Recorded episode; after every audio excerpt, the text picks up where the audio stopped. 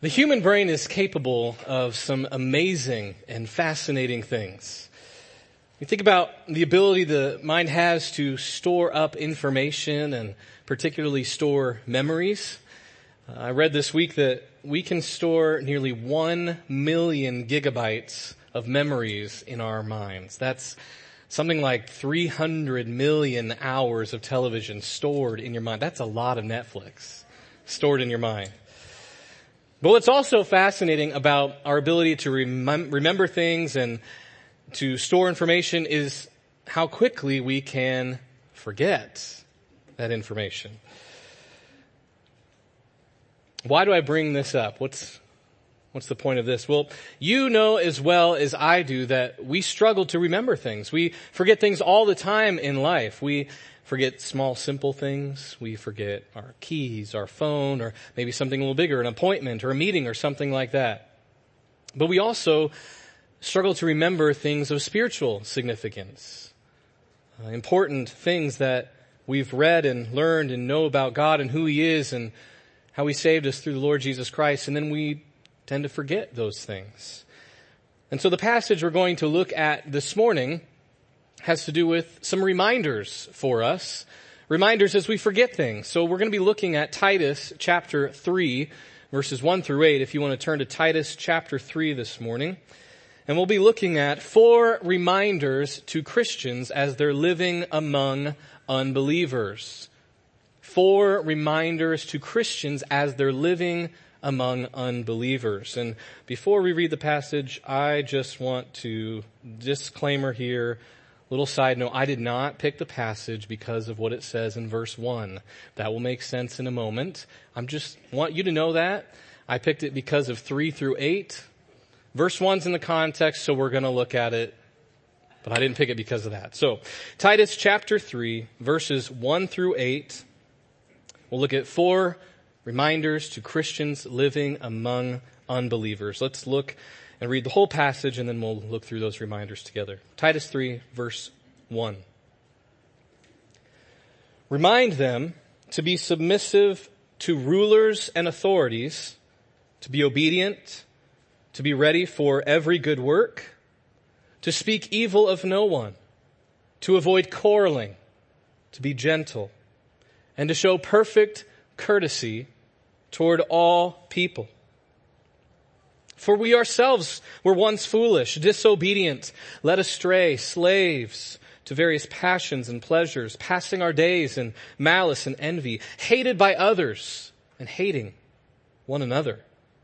But when the goodness and loving kindness of God our Savior appeared, He saved us. Not because of works done by us in righteousness, but according to his own mercy, by the washing of regeneration and renewal of the Holy Spirit, whom he poured out on us richly through Jesus Christ our Savior, so that being justified by his grace, we might become heirs according to the hope of eternal life. The saying is trustworthy, and I want you to insist on these things so that those who have believed in God may be careful to devote themselves to good works. These things are excellent and profitable for people. The first reminder we have in this passage is found in the first two verses, and it is to remember to be godly citizens and neighbors. To remember to be godly citizens and neighbors. Perhaps a little context and background here might help us a little bit with these verses and the text as a whole. Paul and Titus were in Crete and they were proclaiming the gospel there, evangelizing and churches were forming as new believers were converted. Paul left Crete and Titus was left behind there to finish the work that they had started. And then Paul writes to Titus in this letter that we have this morning, and he writes to him to wrap things up, finish things up. He's to appoint leaders in the churches. He's to address the false teachers that are trying to infiltrate the churches. And then finally, what we have this morning in our text, he's also to encourage the Christians in their conduct. He's to encourage them in their behavior as Christians, the way they live in Crete. Now Crete is an interesting place. We have in the book of Titus information about what the people of Crete were like. One writer says that Crete had an ethically unhealthy cultural atmosphere. Crete had an ethically unhealthy cultural atmosphere. We read in the letter that Paul wrote to Titus that Cretans were insubordinate. They were deceptive. They were liars, evil beasts. They were gluttons. They were defiled. They were unbelieving, detestable, disobedient, unfit for any good work. They were divisive. They were warped. They were sinful. They were condemned. And in our passage, they were fools who were malicious, envious, filled with hate. That is an ethically unhealthy cultural atmosphere. Paul is writing to Titus and saying, the Christians in Crete, they need to remember that they live among unbelievers. They live among unbelievers. And they need to remember as they live among those unbelievers, first thing, to be godly citizens and neighbors. He's reminding them how they ought to conduct themselves in regards to these two groups in the first two verses. Now, if it's a reminder, it's something they already know. It's something they've already heard. This is not new information for the Christians in Crete, but they apparently need to be reminded of this. So he begins in verse 1 by reminding them to be godly citizens. Look at verse 1 again. Remind them to be submissive to rulers and authorities, to be obedient, to be ready for every good work. So as they're living in Crete and they're living amongst unbelievers, there are undoubtedly unbelievers who are leading and ruling. And sometimes that can be a challenge to live in a place where there are unbelievers leading and ruling. And Paul wants them to remember that they are to be submissive. They are to be obedient. It's a reminder. They already know these things. Paul wrote this elsewhere in Romans chapter 13. Let every person be subject to the governing authorities. Peter writes about it in 1 Peter chapter 2. Be subject for the Lord's sake to every human institution. It's not in our scope this morning to parse all of this out and to uh, address all of these issues and solve all of your questions and my questions on this matter. Um, but we can know that it is good and it is right as Christians to be those who are godly citizens, to be those who are submissive to rulers and authorities and to be obedient. These things are true and right and good for us to be reminded of as Paul is reminding the Christians in Crete. At the end of verse 1, he starts to move into reminding them how they act and behave towards others, just not rulers only, but towards others around them. He says to be ready for every good work, and that certainly does apply to the way that they are submissive and obedient to the leaders, but also then moving into verse 2, to speak evil of no one, to avoid quarreling, to be gentle, and to show perfect courtesy toward all people. So they're to be prepared and willing to do every good work that they have the opportunity to do. So as they're relating not only to leaders and those who are ruling over them, they're to be reminded of how they think about and how they act towards their attitudes and behaviors towards others, unbelievers particularly, but everyone. And he says we're to speak evil of no one to avoid quarreling. Now, you and I can probably imagine what they're experiencing. And you know what it's like to know unbelievers, to live amongst unbelievers. Sometimes it's difficult to live among unbelievers. And sometimes we struggle with that because they're unbelievers and they're acting like unbelievers. They're acting according to their sinful nature.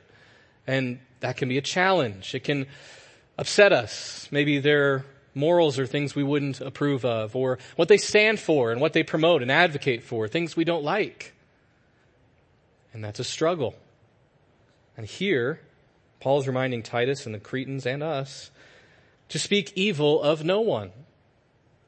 When we think of those kinds of people, sometimes we begin to think low of them, think low, lowly thoughts about them, to think more highly of ourselves and to look down upon them.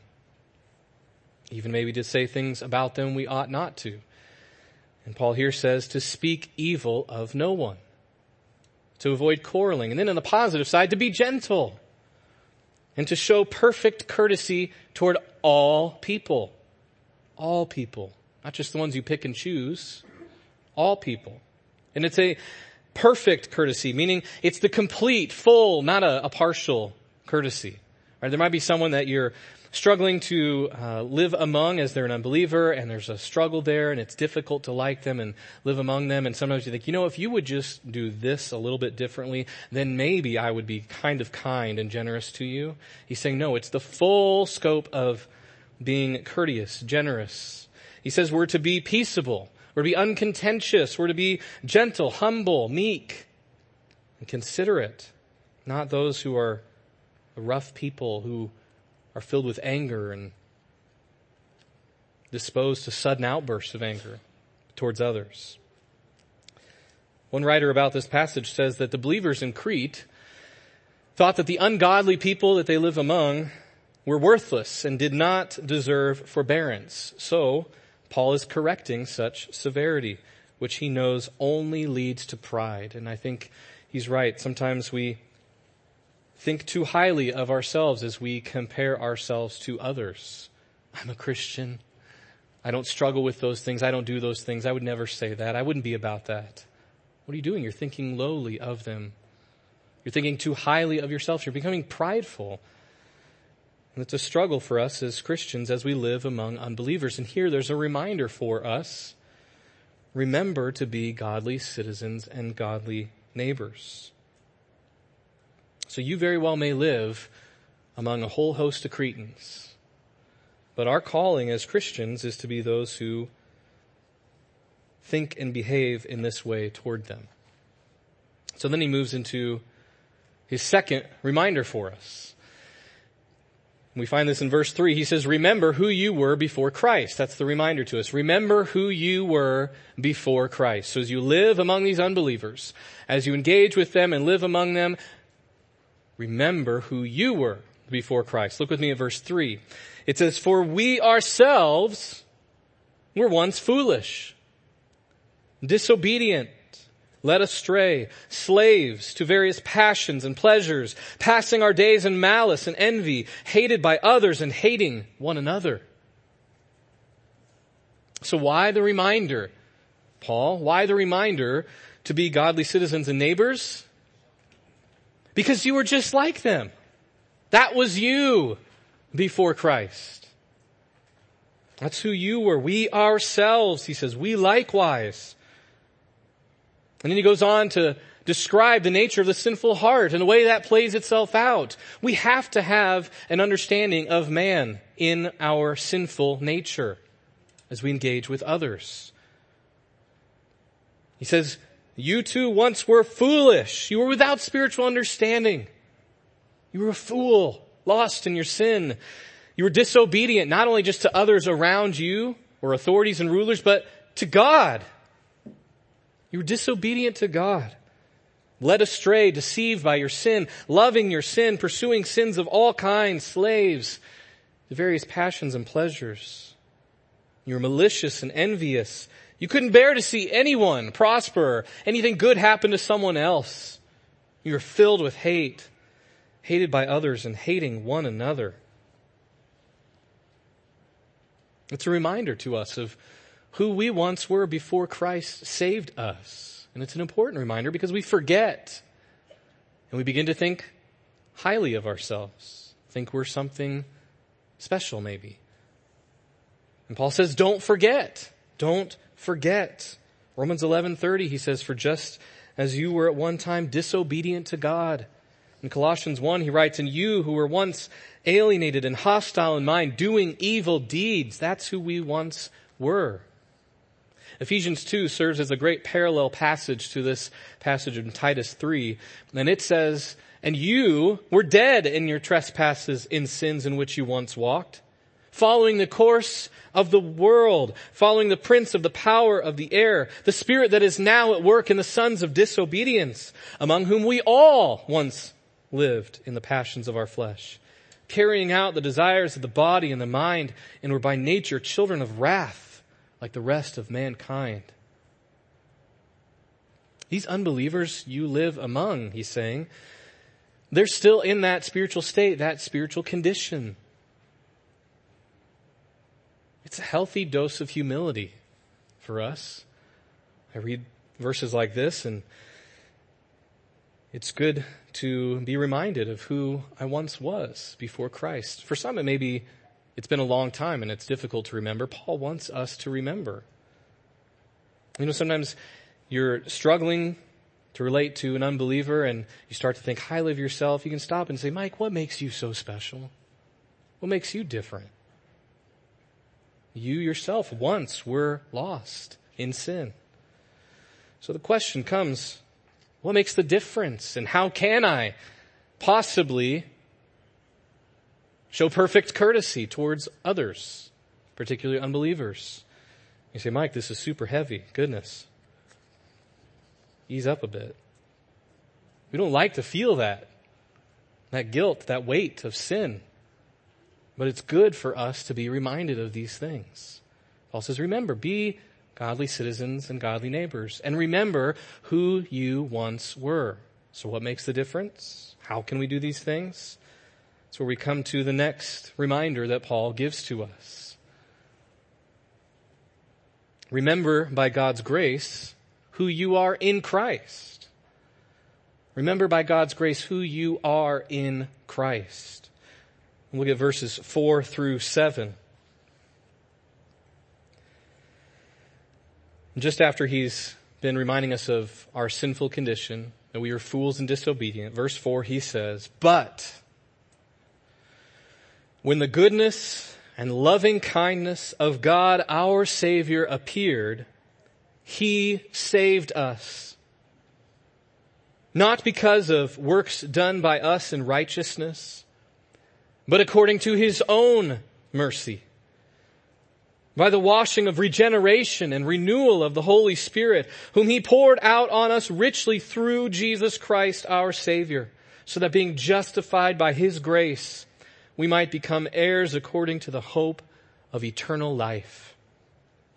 Some have said that these few verses may very well be one of the most full, complete treatments of the gospel in such a small amount of verses, we see the amazing work of our great triune God in salvation, the Father, the Son, and the Spirit in saving us. This whole section centers on three words at the beginning of verse 5. He saved us. He saved us. And we'll see in these four verses the goodness of our salvation in Christ we look at verse 4. He says, But when the goodness and loving kindness of God our Savior appeared, He saved us.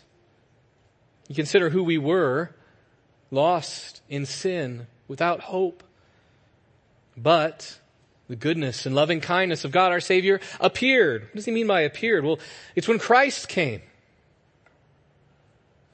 And his life, death, and resurrection for those who will believe. Earlier in Titus, chapter 2 verse 11, speaking of this appearing, he says, For the grace of God has appeared bringing salvation for all people.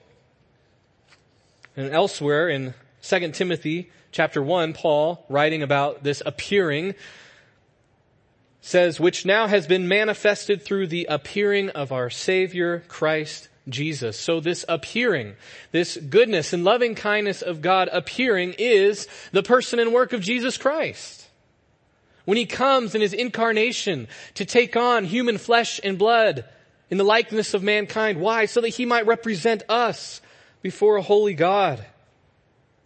We see God's goodness, his loving kindness on display, demonstrated, manifested through Christ and the gospel. Think of John 3:16, such a well-known verse, right? For God so loved the world that he gave his only son it's saying the implication is, for God so loved the world in this way. Here's how God loved the world. He sent His Son, His only Son, that whoever believes in Him should not perish, but have eternal life. This is how God loved us by sending Christ. Romans 5 verse 8 says, But God shows or demonstrates His love for us in that while we were still sinners, Christ died for us. Paul says, remember who you were. You were disobedient fools. You were enemies of God. You were filled with hate. Pursuing your sin, malicious, envious. But God showed his love in this way by sending the Lord Jesus Christ to save us. One writer says that God's love in Christ has burst forth on the horizon and you are no longer who you once were. Oftentimes I think it's helpful when we're considering what Christ has done for us in the gospel and how we are saved, then we can see how that applies to areas of life. And here, think about those unbelievers we live among and the Cretans here living among. They're difficult to get along with, difficult to live with. And sometimes our response to them, our actions toward them are to think low of them, to speak ill of them, to think highly of ourselves. Here, consider the way God responds to us in our sinful state, our sinful condition. His goodness, His loving kindness appears in the person and work of Jesus Christ. And then he continues on in verse 5 says, He saved us not because of works done by us in righteousness, but according to His own mercy, by the washing of regeneration and renewal of the Holy Spirit, which He poured out on us richly through Jesus Christ our Savior. Here at the beginning of verse 5, when he says he saved us not because of works done by us in righteousness, he's without a shadow of a doubt rejecting the idea that we could do anything to save ourselves. There is nothing, he says, that you could do in righteousness to earn God's favor, to earn salvation. Lest you think as one who's lost and in sin, you can work your way out of it and appease God's wrath and earn His favor and be reconciled to Him. It's not going to happen. That's not how this works. He saved us not by works done in righteousness. Paul writes in Romans 3, apart, for we hold that one is justified by faith apart from works of the law. Or in Galatians 2, Paul writes, because by works of the law, no one will be justified. We are called by God and commanded to live a life of personal, perfect, perpetual obedience. It's all the time. Every bit of it, never failing. And we all know that we sin, we fail. We don't live up to the standard that God requires of us. And so we can never attain to this righteousness that God requires of us. And that's why it's all of God, he says. But God, He saved us. Not by works done by us in righteousness, but according or because of His own mercy. It's all His doing through Christ, His Son who would come to perfectly obey all of God's commands for those who will believe. And that obedience leads him to death on the cross where he would pay the penalty for sins of those who would believe. And he was buried and he raised again three days later for our justification. It's all of God. It's nothing about us that would cause our salvation. And as we consider others around us, unbelievers around us, we consider if it's all of God, there's nothing about me that makes me savable. There's nothing about me that makes me lovable. Why would I expect differently of others? You know, if you could just do this, I'll love you, or I'll be kind and generous. We see the generous grace and mercy that God shows us in His Son, and we can extend that same grace to others. You say, oh, but how? How? How can we do that? Well, he continues on. Look at verse 5, continuing on. But according to his own mercy, by the washing of regeneration and renewal of the Holy Spirit, whom he poured out on us richly through Jesus Christ our Savior. You see, as Jesus Christ accomplishes our redemption, the Holy Spirit applies the work of Christ to us. Here in verse 5, with the washing and regeneration and renewal of the Holy Spirit, he's highlighting this inner transforming work of the Spirit in us. I think back to Ephesians 2. We who were dead in our trespasses and sins are now made alive together with Christ. How does that happen? By the Holy Spirit applying the work of Christ to us. Washing of regeneration, the spiritual cleansing, regeneration, this new life, new birth, new creation. Remember who you were and now see who you are in Christ. It's only by the washing of regeneration, the new life, who you were has changed because of the Spirit applying the work of Christ to you. Think of John chapter 3 where Jesus is speaking to Nicodemus. And He says, you must be born again. You must be born again. You must be born again. And Nicodemus doesn't get it, but Jesus is speaking of spiritual realities of being born again. That's what we're talking about here. The Holy Spirit, the washing of regeneration, new life, new birth.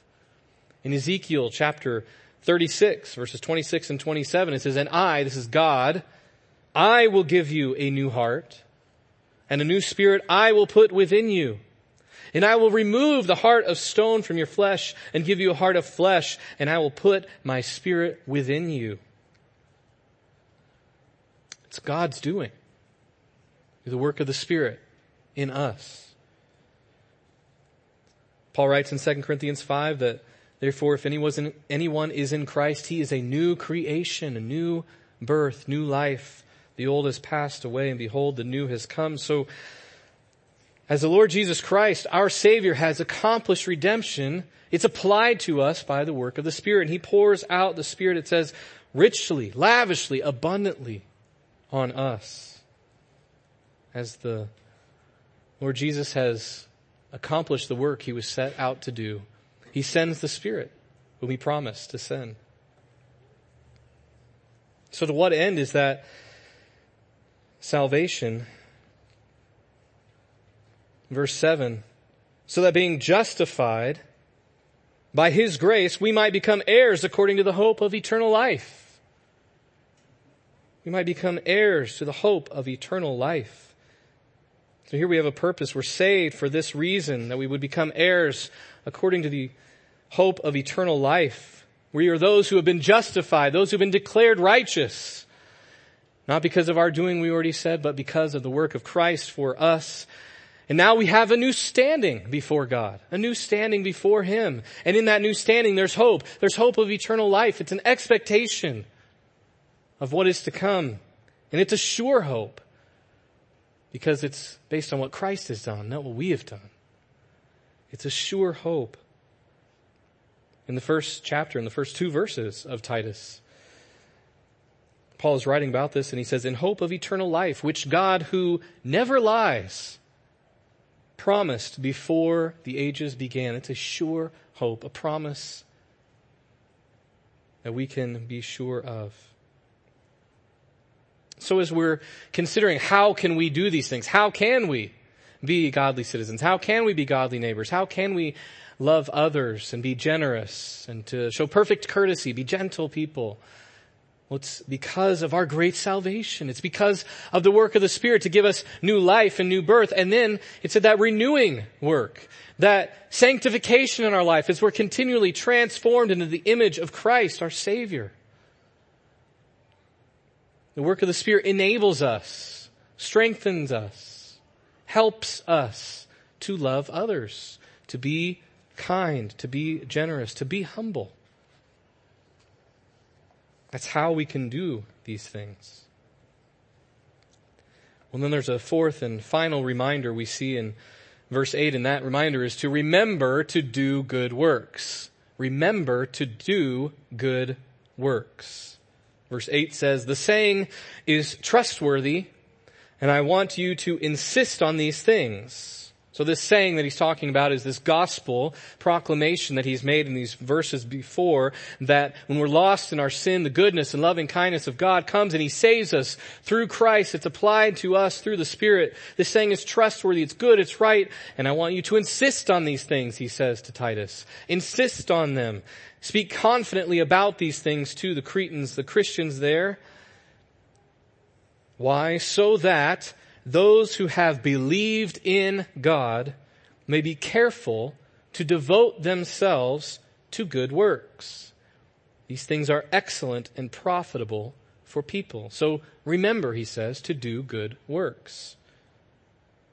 This is kind of a, a bookend with the beginning two verses, if you will. Remember in the first two verses, we had that we were called to be godly citizens and neighbors and how we ought to live and act towards others. And now here at the very end, there's that reminder again to do good works, which example of would be godly citizens and neighbors. So there's bookends happening here. And in the middle, you find the gospel. And he's saying, as heirs and children of God who have been saved and given the Holy Spirit, you can, because of God's enabling, do good works. And we bring up good works. Sometimes it's a little bit of a head scratch. You say, okay, we talked about good works. You said that's not anything to earn God's favor. Even now that we're saved, our good works don't earn anything with God. Well, that's as salvation is concerned.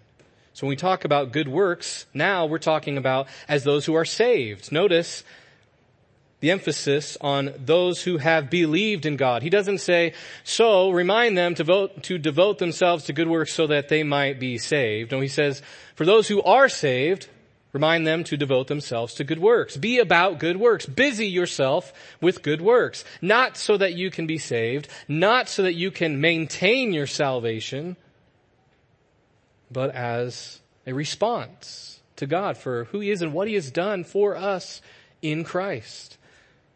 Back to that parallel passage, Ephesians chapter 2, after he said, by grace we've been saved through faith, and this is not our own doing, lest anyone should boast. In verse 10, he says, for we are his workmanship, created, that's new birth talk, regeneration, created in Christ Jesus for good works, which God prepared beforehand that we should walk in them. We're saved so that we might do good works. Ezekiel 36 referenced earlier. He says, and I, God again, will put my spirit within you and cause you to walk in my statutes and be careful to obey my rules. God, when He gives us this new heart by the work of Christ applied to us through the Spirit, says he will cause us to be able to walk in his statutes. He will cause us to be able to do these good works by the enabling power of the Holy Spirit in us as we're renewed.